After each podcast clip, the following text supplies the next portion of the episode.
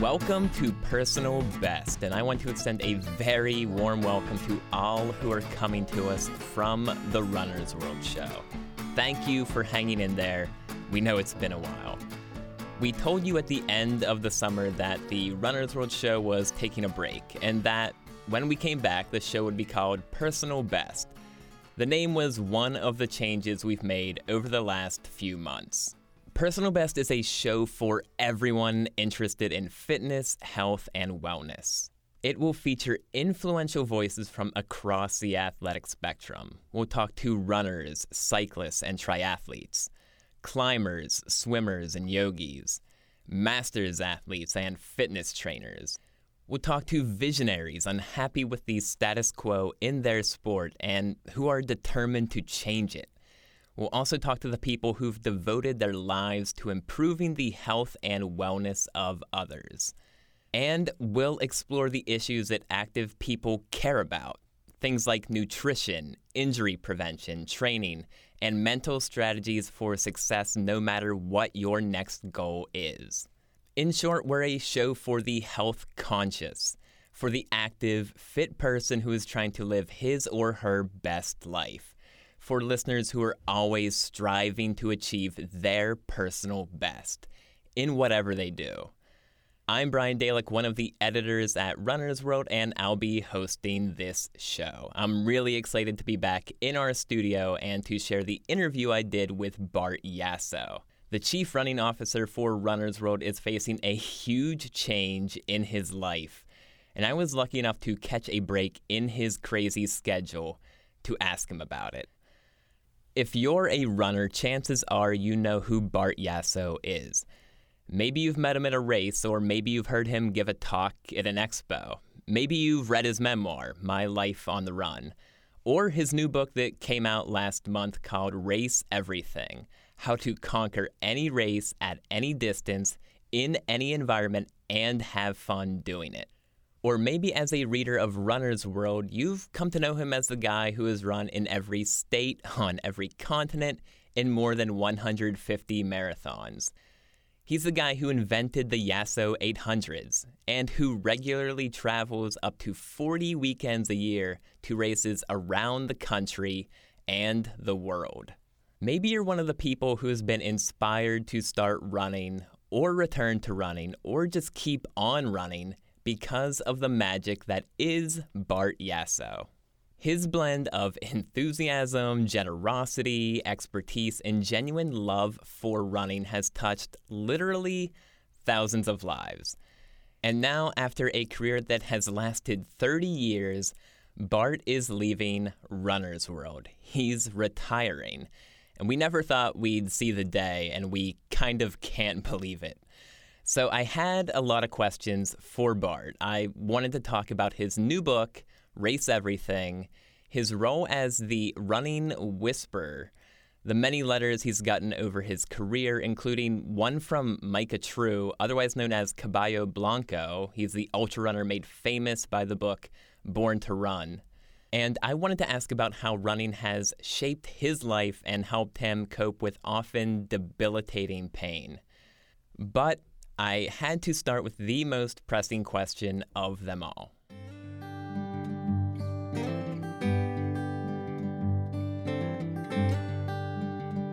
Okay, Bart, so when you announced your retirement earlier this year, and you know you've gone through this process it's almost the end of 2017 it, it really makes me think that probably the main question you're going to be getting these last few months is um, why was now the right time for Bart Yasso's retirement?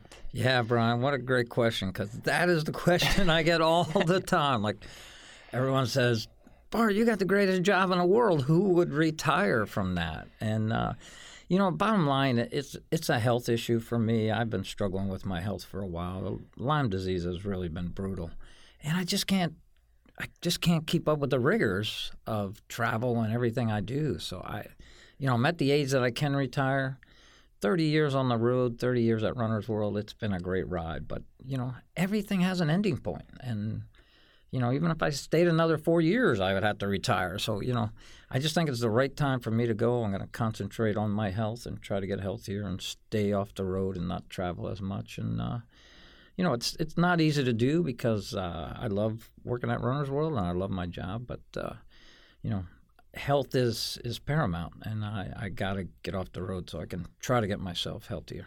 And when you say rigors of the road, um, you know, in previous talks I've had with you, you've said like 40 times, yeah. 40 weekends a year you're traveling. Is that what it was for this year too? Yeah, yeah. This year I cut back a little bit. It'll be about 35 weekends, but uh, you know I've been steady for a lot of years, traveling 40 trips a year where I fly somewhere too, and you know that doesn't count the little day trips to New York City or here or there. But yeah, it's. Uh, it's arduous, and uh, you know when you do it for 30 years, you just you hit a point where wow, can I keep going? Uh, you know, I'll still travel a little bit, but I really think uh, that's one of the things that uh, you know is, is hurting my health, and I, I want to get away from it.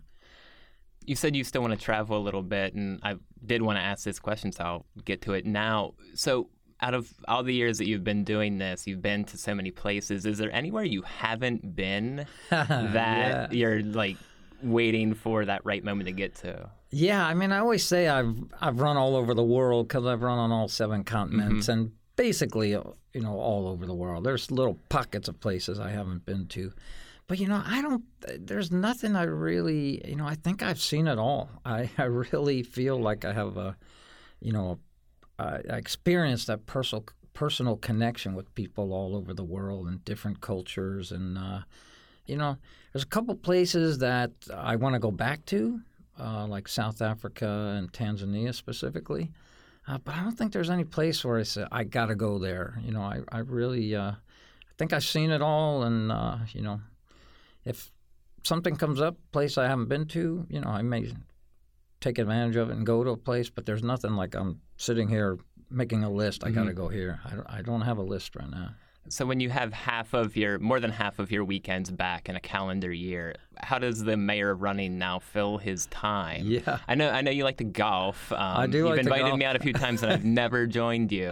Um, yeah. But what else is on that list? A lot of relaxation. Uh, you know, do my morning run about I, I, I say, you know, it's still a morning run if you start at 11:59 a.m. so that's when my morning run will start because I don't have any pressures to get to work and get get in the office. So, uh, you know, nice leisurely morning run. You know, I still love to ride my bike, which I will do. Uh, but really, you know, I'll spend more time at home and do things around my house. My house is an old house built in 1749, always in need of tender, loving care. So uh, I could work on something in my house every day for the next 40 years, and there'd still be a few things to fix in my house. So just you know, little things keep me busy, and uh, I want to still connect with the running community just on a much smaller scale, and uh, you know, as I said, not travel as much. What's the one project in your house that you've put off the longest that you have to get to right away? I had a, a number one thing is to uh, fix the my deck, and on the back it's starting to fall apart. So I got to get my. I spent a lot of time on my deck out back, so I got to get that squared away. So sounds like you're excited to kind of have this time to yourself, but what will you miss about all of this? Yeah, my my love for running and my joy in running has always been meeting the running community, engaging with the community, and having a, having a platform that I have at Runner's World where I could really engage with the running community at events and you know running stores and running clubs and. Uh, that's what I will miss because the running community is so inspiring to me, and it's motivated and inspired me for many, many years. And uh, you know, you hear those amazing stories, and when you really get that chance to meet the runner in person, and get to look in their eyes, and when they tell you their journey and what they've overcome, uh, it's it's an amazing experience. You know, I talk about the physical part of my job, but my job is very emotional.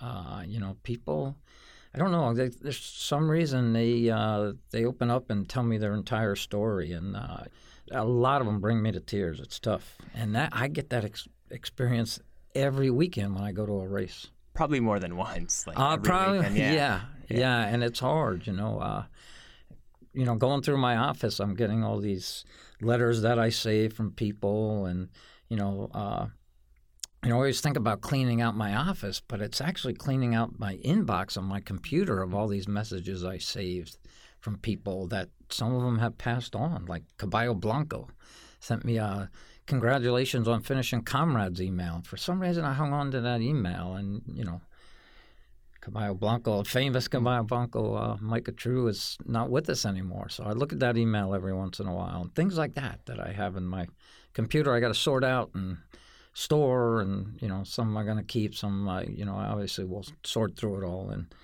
you know, nice handwritten letters that I got. Uh, you know, that stuff is, uh, you know, it's powerful.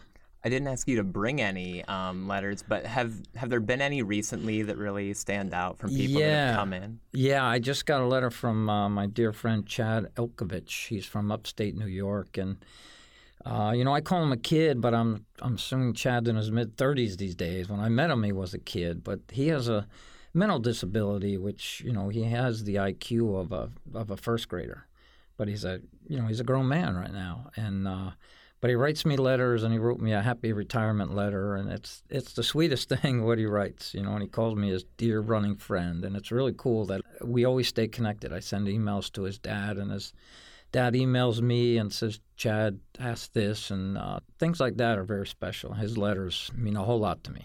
Well, that's one example of one weekend you probably meet this person. So where did you meet Chad? And, Yeah. Like how long ago and how long have you stayed connected? So Chad, I met at the uh, the race in the Lehigh Valley, the half marathon, what they call the St. Luke's half marathon, put on by the Lehigh Valley Roadrunners, and I was the race co-race director with Neil Novak uh, many years ago, and uh, you know I always ask for people's stories, and uh, Chad's dad reached out to me and told me Chad's story, and uh, you know when I met him, Chad has this disability. He knows he's different when he's around other people and people his own age.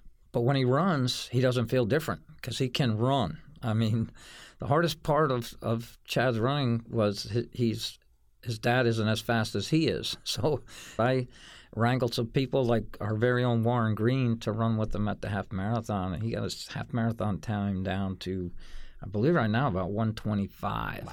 So the kid can run.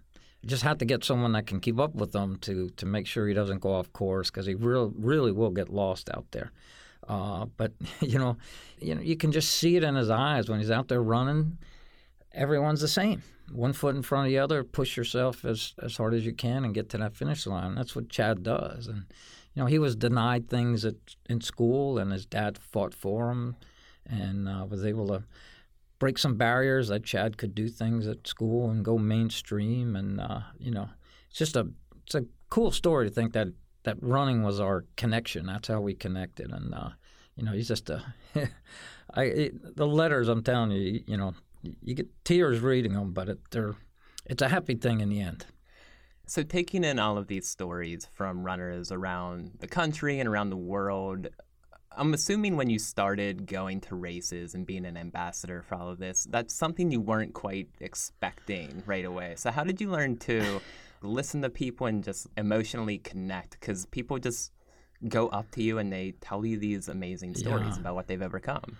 Yeah, Brian, you know, it, I believe it comes down to well, first off, I was never comfortable speaking to a group. I was like everyone else. I was, uh, you know, I had that public speaking fear, and now I speak 45 times a year, sometimes crowds of 2,000 people, and I have no fear of these, you know, and haven't for the last 30 years. But it didn't start out like that. Uh, but I think it came down when I when I got the job at Runner's World and they wanted me to connect with the running community. I knew I had to break out of whatever shell I had Why I didn't like public speaking or, you know, I don't know what it was, but I got out of that shell quickly, and uh, you know, it and and I realized I was good at it, and I liked it, and I just started connecting with people, and it's it just never stopped. But I never thought that this would lead to what what it turned out to be. And same when I wrote the book, uh, My Life on the Run with Kathleen Parrish. You know, I was like, okay, it's my story. Do I really want to tell my life story? And the answer was no. I didn't want to tell my life story. But people kept telling me I have a great story and they're interested in my story. So I caved in, and with Kathleen, we came out the book My Life on the Run. And, you know, looking back, I'm glad I did because I meet these people that come up to me and the book inspires them and they've taken their running to a next level because of the book. And people never thought they should be a runner or would be a runner, but the book gets them to take those first steps and go out there and challenge themselves. And so I don't know what I do to inspire them, but I'm just happy I do. And I think it's just being myself. But there's something, you know, something either I've overcome, you know, I've had problems with Lyme disease, and you know, I took the wrong path when I was younger and thought drugs and alcohol were the way to go. And thank, thank God I got away from that. But but something in that book connects with people, and uh, and then they they open up and tell me their story. We were speaking last week, and you kind of told me that, um, in a way, you're almost like a, a running therapist as yeah. people come up to you. Um, the, so, the running whisperer, I get called every once in a while. So when you hear stuff from people, what's your way to like just kind of embrace what they're saying and remember them? Because you're also very good with remembering people. Like you know yeah. names off the top of your head. Um, there's a really good anecdote from the beginning of your new book, Race Everything, where in the foreword, our former editor in chief, David Willey, he writes that y- you can recognize people by their quads, like yeah. in a picture with no faces. Um, yeah. So, how do you kind of lock in that emotional connection with people? Yeah, I feel I've been very lucky. I have a, you know, we're all good at something, we're all bad at something. I'm terrible at math, but for some reason I have a photographic memory. You know, uh, I, I don't know what, uh, I don't do anything special. Like when someone tells me their name, I don't try to like align it with something. I just, I just have it. I, people look at me when you know they met me once, and then I see them like three or four years later, and I say, "Oh yeah, we met at the Little Rock Marathon, 2011," and they're like, "What?" You know, and I know their name and their dog's name, and they like, "What?" I'm just very lucky. I do have that photographic memory. If I go somewhere one time, I could drive back and do the exact same route 30 years later, and I'll remember every turn, and you know, I just I just retain that. Uh, but I, you know, there's other stuff I don't do well, so I, I don't know. Maybe I was given that gift, and uh, but it but I use it to my advantage. You know, I look at you as like this great motivator. So many people look at you as a great motivator. Do you look to anybody, whether it's in running or not, that you consider as like good examples to follow in life or running or just being in physically good shape or anything like that? Yeah, you know, there's. I mean, I always say I'm motivated by the entire running community mm-hmm. because it is so uh, the camaraderie out there, and uh, you know the way people inspire everyone. But you know, I'm lucky to meet people like you know Shalane Flanagan and Ryan Hall and Meb Keflezighi, and uh, you know I wanted to be an elite runner. I mean, that's what I thrived on, and you know trained as hard as I could in the old days, starting in the 70s. And, you know, I never hit that level. Uh, but, you know, to m- meet and know these people personally, it's amazing. Uh, yeah, and just to remind people, Shalane Flanagan, she is our top female distance runner in the U.S. for the past couple of years. Uh, just an amazing, amazing athlete, multi time Olympian and Olympic medal to her resume.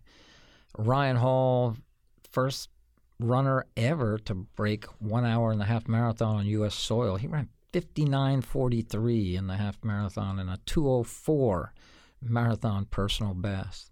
And Meb Keflezighi, champion on New York City Marathon, Boston Marathon, Olympic medalist in the marathon, and just one of the greatest ambassadors of our sport.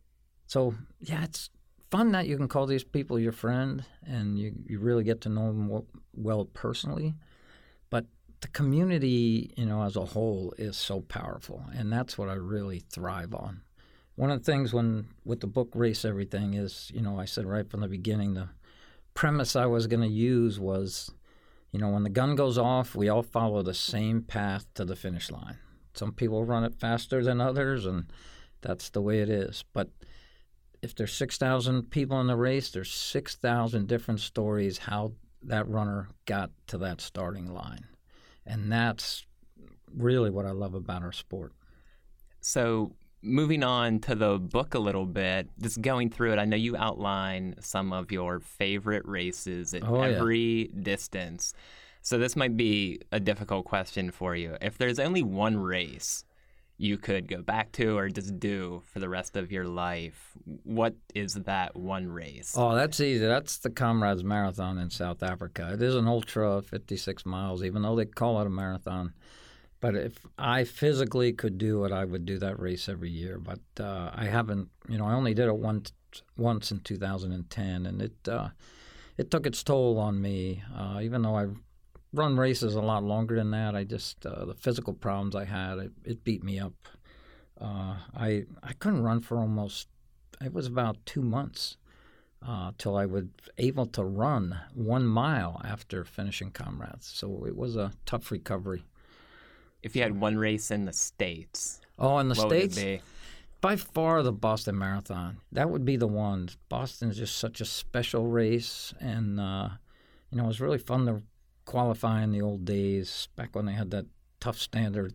You know, everyone had to run two hours and fifty minutes on the men's side. Women had to run three hours and twenty minutes. It was a tough standard back then, but but we thrived on that, Mhm. and uh, that's really what motivated me to keep going back to Boston. Yeah, you fought like hell to get down to that standard when you were trying to get into it, right? Yeah, there was no other way into the race Right. back then. So you either ran 250 or you didn't go. There were no charity slots. There were no. There was no other way. Uh, so yeah, you we trained hard to get there, and uh, you know, and then eventually I was able to qualify all the time. But it but it wasn't it wasn't easy. You know, I ran 240, so I could get under by 10 minutes. But it, but still had to work hard and be consistent every year to get to get back there. What was the mileage at at that point for you? You know, Per week. It, right around 100 miles a week. Back in the 70s and 80s, if you met a marathoner, everyone did 100 miles a week, and uh, it was just commonplace.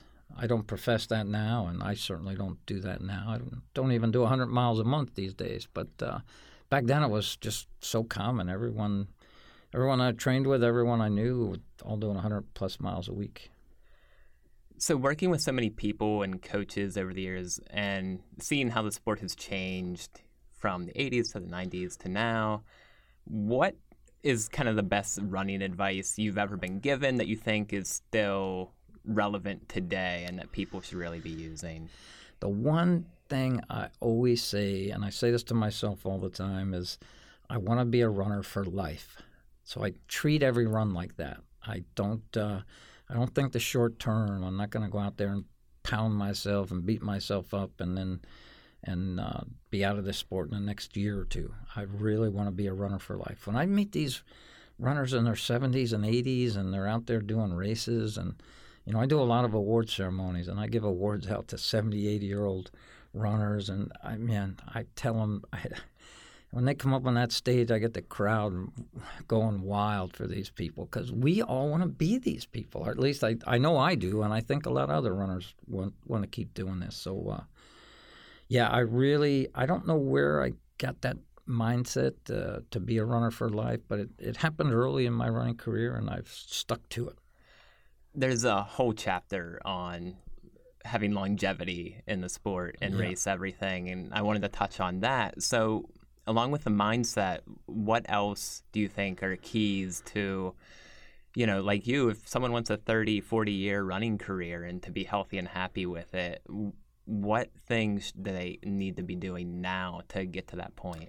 Yeah, number one is to cross train, to, to try different things, whether it's cycling, swimming, going to the gym, the elliptical, whatever it is.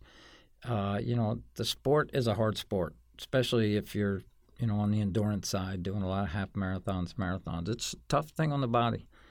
I think the people that just run and run and run, and you know, there's no graph that just keeps getting stronger, faster, better. It doesn't exist in Mhm. running. So you got to take these the downtime, and you can still run. When I say downtime, I don't mean you know stop running, but you don't worry about the pace you're running, and you don't worry about all the weekly mileage. You just take an easy week or two and let your body recover from a race, and then you get back into it. And if you do that, you're going to be around a lot longer and avoid the injuries. That is the key. You mentioned comrades as being a great achievement um, as in your running life. Is there is there another best racing moment that if when I ask you what's your favorite racing moment, what is Yeah. there is there anything that stands out? You know, I, I think of that often, and it's a question people ask me, and you know, I think, okay, I've been fortunate enough to win some races, which was really cool, and I won some big races uh, in the triathlon world and the duathlon world. I was mm-hmm. pretty good on a bike, uh, but you know that that stuff doesn't resonate long term. What I remember is like running the Rome Marathon and stopping to give my mom a hug, who was on the side of the road. I mean, my mom's hanging out at Trevi Fountain. She's mm-hmm.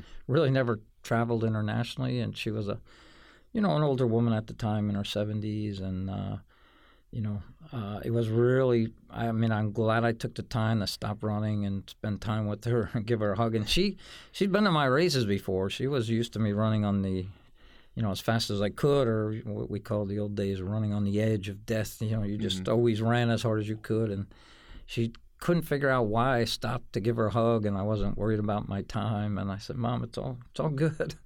And then uh, I saw her at the 20 mile mark and stopped again and gave her a hug. And uh, you know, that's what I remember. Uh, those would be my favorite running moments. You know, and you don't know it at the time. Mm-hmm but then, you know, my mom passed uh, nine years ago, and so looking back, that's the stuff I remember, and that's the stuff that'll stay with me. It is fun to win races, and uh, but it doesn't. It's not what defines you as a person, uh, mm. or certainly doesn't define me as a person. I, I, the connection I have with my mom that defines me, and and that's what I remember most. So on the opposite end of the spectrum, though, uh, do you have a worst racing moment or a most embarrassing moment in a race? I believe I only dropped out of two races, but I do remember dropping out of Boston. I was on a pretty fast pace, but I, I mean, I didn't know how sick I was. Uh, I do now, and I I did once I uh, got to a hospital and when I got back home. But I knew something was drastically wrong, so I'm thankful that I did stop and didn't really hurt myself permanently. Mm-hmm. Uh, but that's not fun to do to stop at the Boston, you know, to drop out of the Boston Marathon. But I was convinced I could run under 240 at age 46 or whatever I was, and I held that pace for like 23 miles, and then you know somewhere 23, 24, I was, I just was in another zone, and I didn't know what was wrong. And next thing I knew, I was on the sidewalk somehow and didn't know what was happening. Uh, but I was able to get back to downtown and get to my hotel, and then ended up in the doctor the next day, and then I was on antibiotics for quite a while. I didn't know I had, you know, I didn't know that much about Lyme disease until I really got. Well, now I contracted it four separate occasions, uh, but you get all these uh, reoccurrences of you know the symptoms of the disease that get you when you really push hard, and uh, you know I'm just glad I stopped that day because I was not physically in a pretty bad way.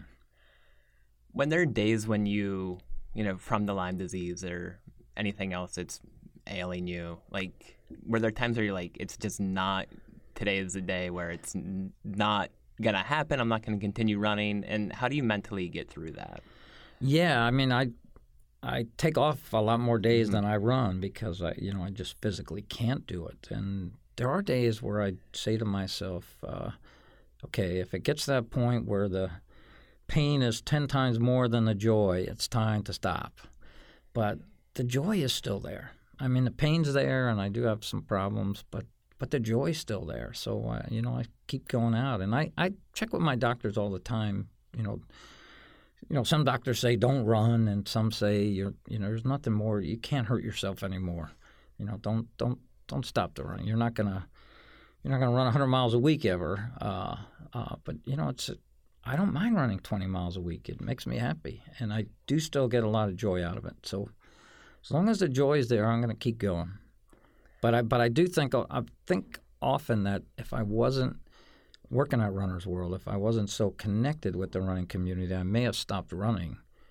Uh, years ago when I contracted Lyme because it was painful and it wasn't fun at all. Uh, but eventually, you know, I get past it and just realize, okay, you're creating this pain by trying to be the runner you were, and you can't do it anymore. You just got to accept what you have and be happy with it. And once I made that change, uh, things have been all right. So, in Race Everything, which I've been going through, it's a great book. Um, you talk about racing at every type of distance from 5K yeah. to marathon relay events, ultras, unusual types Unusual of races. races, yeah. Um, and you even have like sections on like how to run your best New York City, how to run your best Boston. Um, but across all those distances, um, are there any universal tips that you think people should be using to run their personal best in any type of race? Like if you had Yeah. three tips, what do you think they'd be from the book? Yeah, so yeah, the book was fun to work on because I got to look back at all the things I did and really try to figure out what worked and what didn't work and what I would like people to learn and and for certain things people not to do. Uh, but you know, if there are three tips, the one by far is you're going to run your best when you can continuously train, and that doesn't mean continuously train hard. It means avoid injuries and you just build a nice base where you're just getting some miles and then you you you pick a specific race you're going to do and then you train for that race. That's when you really do well. But when you have a, a couple years of consistent running that's when you're you're going to do well. So consistency and injury and the way to do that is to stay injury free two is just to uh, is to really pick a goal that is obtainable but also push yourself not say not something that's so easy that you didn't have to really bust your butt to do it. You know pick something but but it can't be you know you can't pick a goal. I'm going to win the new york city marathon if you're not you know an elite runner already. But you know break four hours in a marathon or three hours in a marathon or five hours whatever whatever it is you know make sure it's it's you're not there but you pretty sure you can attain it and then you're willing to do that work to get there and then three that tip is you know the beauty of running is the clock never lies. Your reward in running you know no one can take it from you. Your reward is those numbers on that clock the hard work you did that reward is waiting for you at the finish line. There are no shortcuts. You know there's not one food you can eat that's going to make you this much faster. You know you got to live a healthy lifestyle uh, think of being a runner 24 7 but the bottom line is you have to do the work. And you know the harder you work the more you commit to it that reward is waiting for you at the finish line. But you got to get you know you got to get to the starting line. You got to do the work get to the starting line and reward yourself at the finish line.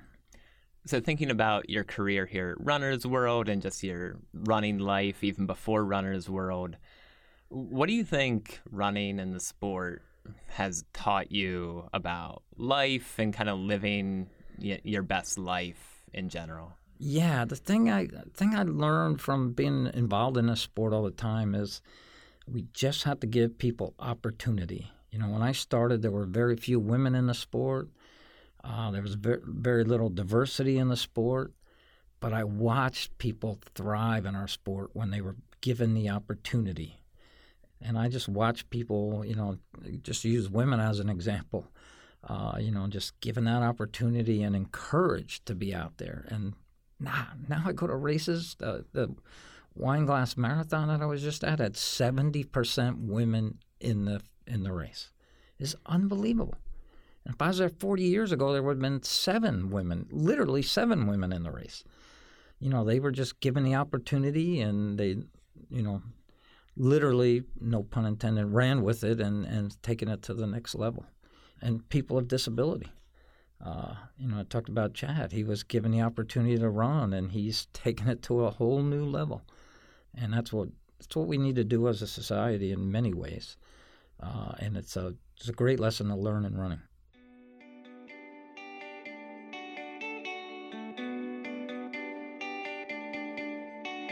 That was my conversation with the Chief Running Officer of Runner's World, Bart Yasso, the guy who can retire but who will always remain the mayor of running. You can go to runnersworld.com slash audio to find more info on Bart's books, his memoir My Life on the Run, and his most recent book that he co-wrote with our very own Erin Strout called Race Everything, How to Conquer Any Race at Any Distance in Any Environment and Have Fun Doing It. You'll also find links to Bart's appearances on The Runner's World Show. And that's it for this first episode of Personal Best. I'm your host, Brian Dalek, and this episode was produced by Sylvia Ryerson and Christine Fennessy. Be sure to join us next week for an interview with a woman on a mission to change the face of cycling. Thanks for listening, and we'll see you then.